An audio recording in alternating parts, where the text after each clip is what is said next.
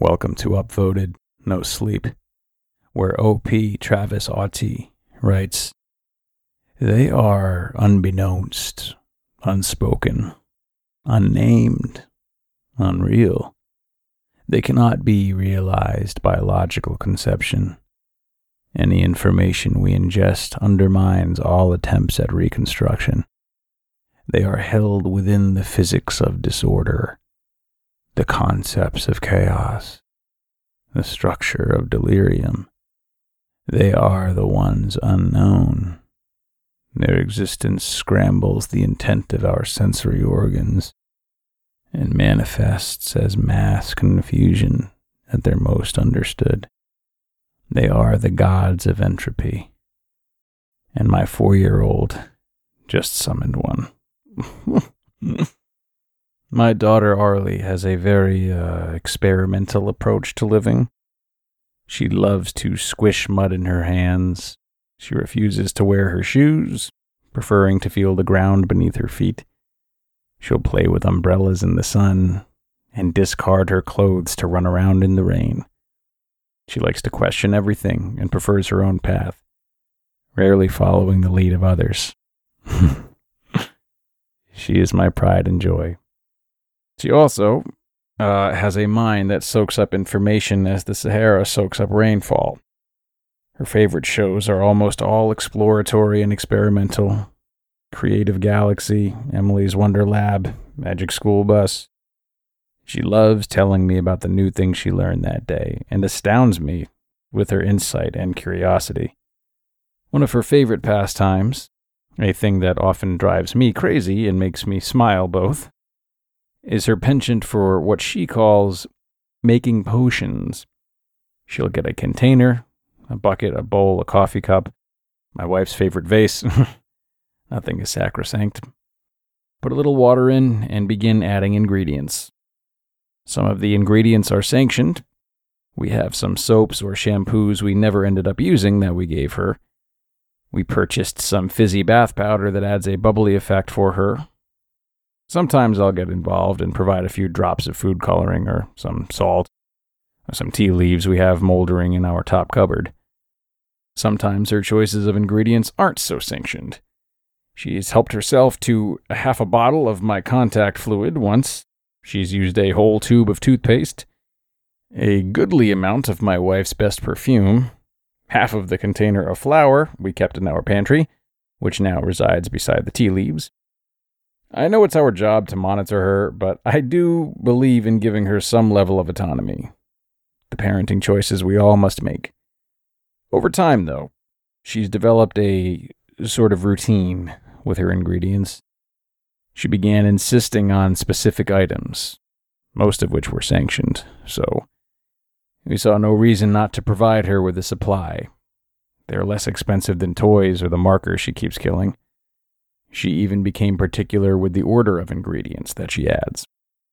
When I asked her why she's become so particular, she responded, Cause it's the best way to make the magic happen, Daddy.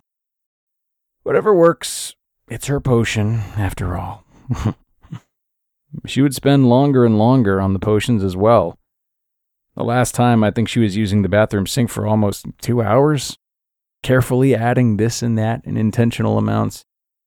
She was making far less mess than usual now, so I couldn't complain, unless one of us had to go wee.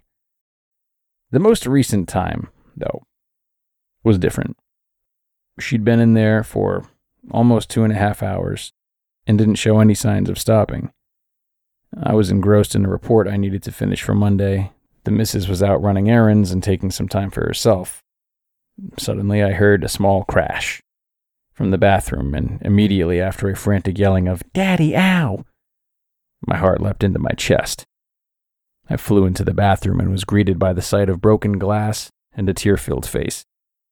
Ah, she had broken my wife's hand mirror and had apparently cut herself on one of the shards.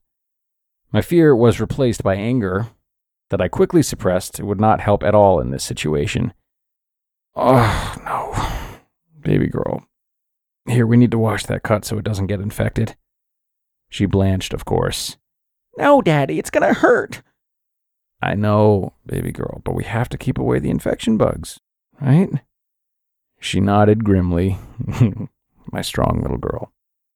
Her potion was sitting in the sink, and the sight of it took me aback. It was a chalky green and bubbling faintly as if on the boil. It was unsettling. It wasn't hot to the touch, though. Weird. Setting it aside, I ran the water and helped her wash the cut on her finger. Eh, Daddy's going to go grab a band aid from the cupboard, okay? It's not a deep cut. You'll be just fine. She nodded dourly, sniffling. The Dora the Explorer ones? I smiled and nodded back. I set her on the toilet cover and left her to grab a Dora band aid. Upon returning, I saw that she was holding her finger over her still bubbling potion, trying to add one more unsanctioned ingredient to the mix. No, honey, what are you. The instant the drop of blood hit the rolling green liquid, it turned black as pitch, and there came a sudden, terrible, crushing pressure, like the weight of mountains, like the weight of oceans. Words failed me. I, I couldn't form them. I, I, I couldn't even breathe. Everything trembled. It, it vibrated and cracked like the, the slow shattering of glass, the crashing of lightning on glaciers. Rock went to crumbling by screams of anguish. I could hear them. I could feel them in my heart and my bones, my head. Something pushed, bent, warped. A heat haze shimmer, but bulging, splitting the space between us. And something broke through the shimmer. There wasn't an arm, and it did not have long, sinewy digits tipped by vicious, gut wrenching claws. It, it wasn't there, and it hesitated before gripping the edges of the hole in reality and pushed, widening it with a sound of tearing flesh and canvas.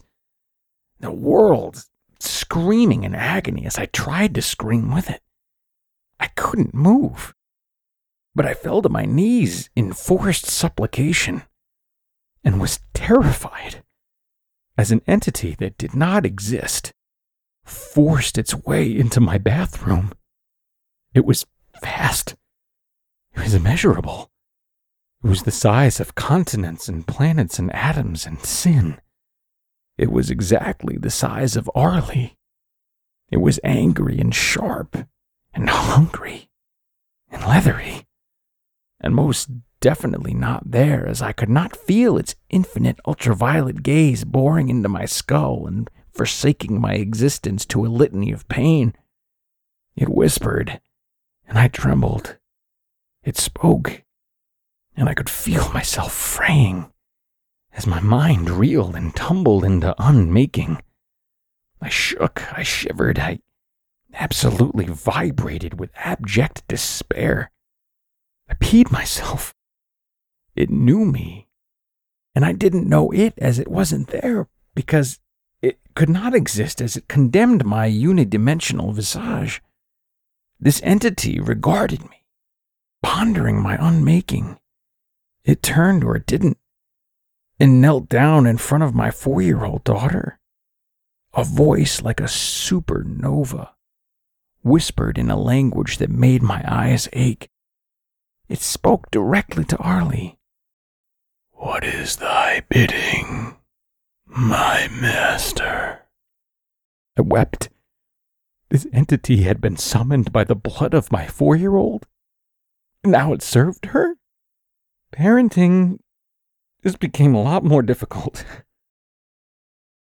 And that was an upvoted no sleep story by OP Travis Otte. Sweet dreams.